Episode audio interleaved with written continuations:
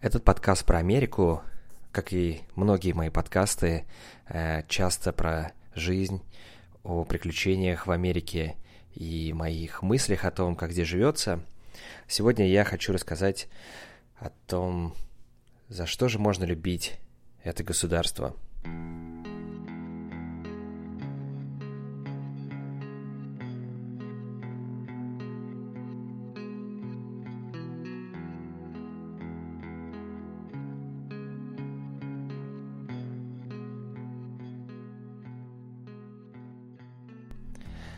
Я снова очутился в Лас-Вегасе, сейчас сижу в номере отеля и смотрю на прекрасный вид. И пока я ехал, у меня было достаточно времени, чтобы ну, как-то подумать о том, за что же можно любить Америку. И начну я, наверное, с нескольких историй, которые я хотел бы рассказать. Одна из таких историй связана с стремлением э, жителей разных, абсолютно разных стран – к тому, чтобы их дети получили американское гражданство. И, ну, понятное дело, я хочу рассказать немножко о том, что такое вообще американское гражданство и почему его получают, да, то есть здесь... А вообще Америка одна из нескольких стран прогрессивных, гражданство которой можно получить по рождению. То есть оно дается безусловно. Человек родился на территории США и получает американское гражданство. Наверное, кроме Америки еще, наверное, Канада, прогрессивная страна, в которой э, также дается гражданство по рождению. Вообще, в принципе, это есть, по-моему, там список стран из практически 30 штук, но мы сегодня говорим только о США. И, наверное, все остальные страны, если вы посмотрите список, ну, они не входят таких э, в список приоритетных стран для получения э, гражданства стремления любой ценой получить его.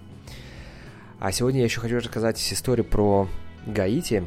Почему Гаити? Потому что здесь очень много людей, которые э, имеют двойное гражданство, как раз одно из них э, гражданство Гаити. И многие родители считают своим долгом сделать так, чтобы их дети получили американское гражданство.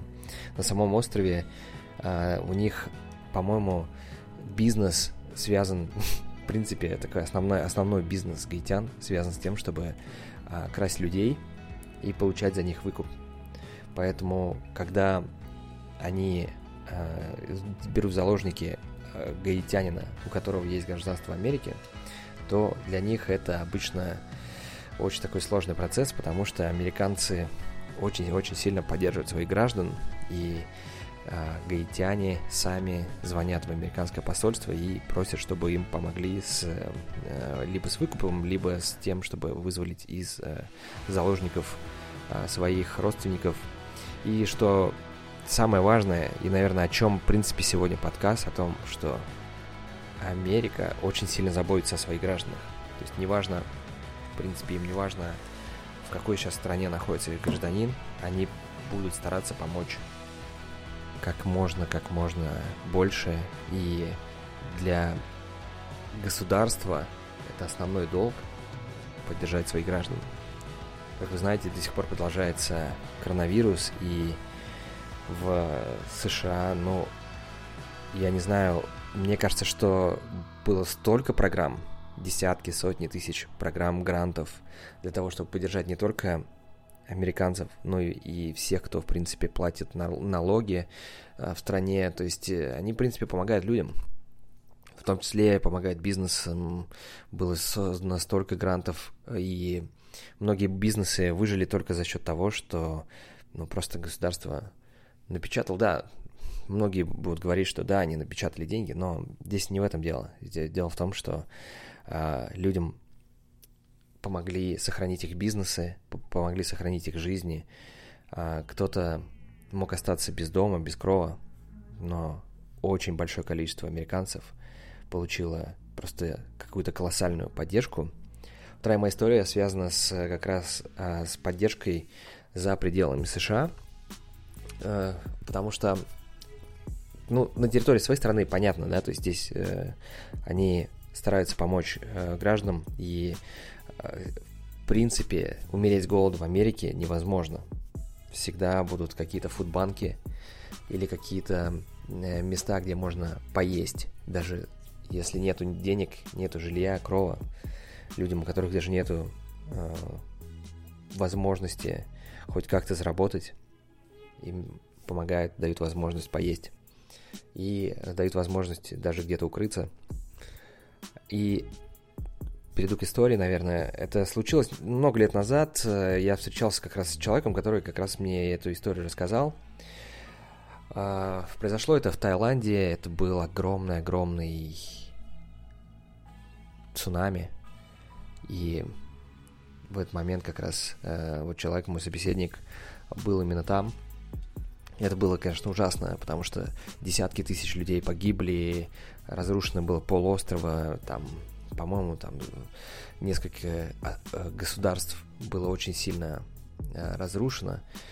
И самое интересное, что американцы даже там, будучи там, получили просто баснословную поддержку.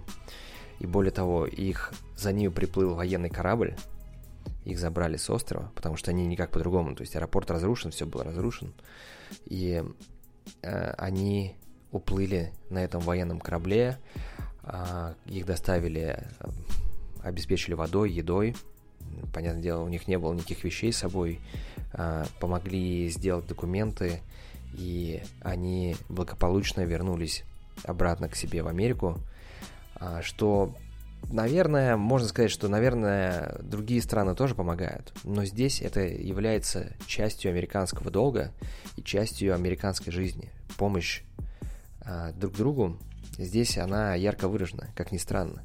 Мы можем много говорить о том, что вот там американцы, эмоции, улыбки и все такое, но когда дело доходит до дела, они могут подтвердить, что действительно мы американцы – помогаем нам, американцам.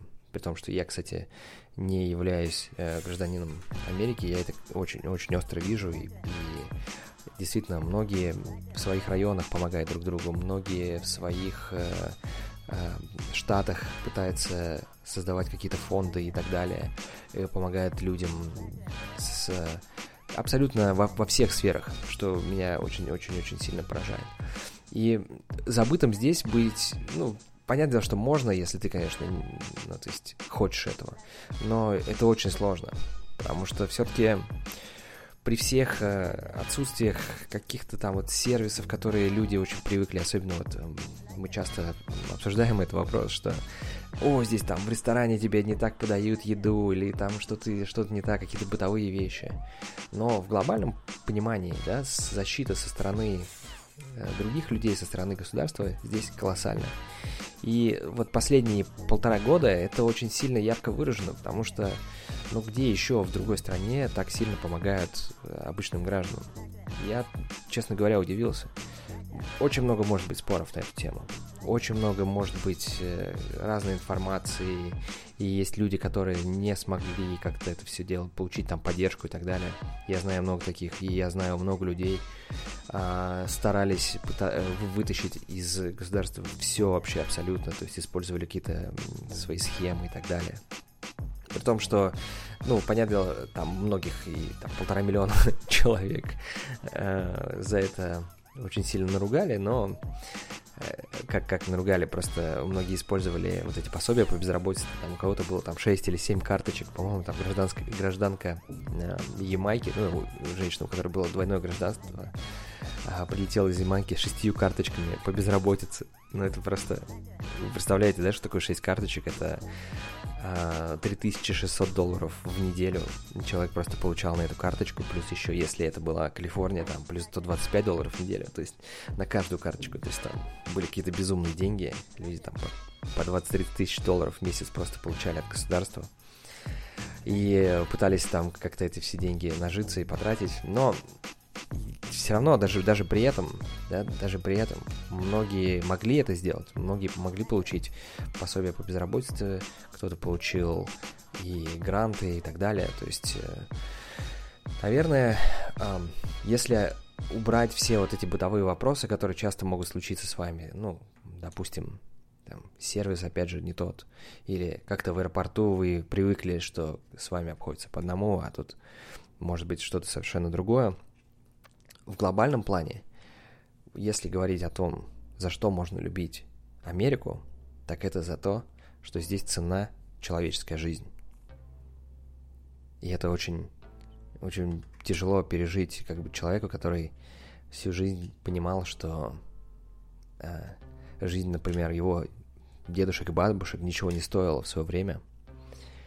И у меня очень много родственников погибло в войне именно по причине того, что их просто отправляли как пушечное мясо для того, чтобы враг не прошел. И можно много спорить о том, какие мы все смелые и сильные, но человеческая жизнь никогда не стоила ничего. И, конечно, мне от этого становится иногда... Я очень сильно переживаю, становится как-то грустно даже.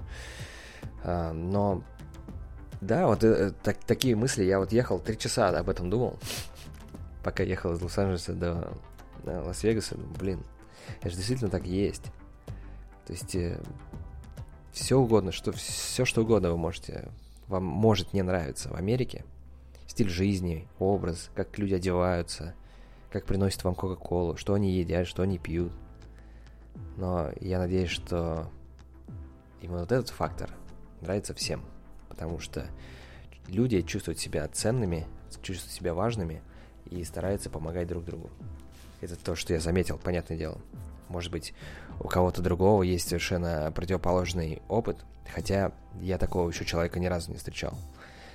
И э, я даже писал, по-моему, даже это, об этом в Твиттере, что даже бомж может ходить в дизайнерской одежде от Ким Кардашьян, потому что ну, просто они какое-то безумное э, количество одежды, вот эти все э, суперзвезды, отдают в помощь разным фондам, и фонды помогают одеваться абсолютно всем. Поэтому вот такое вот небольшое размышление, небольшой подкастик о том, за что же можно любить Америку. И, наверное, это номер один. Спасибо, что прослушали. До новых встреч. Пока.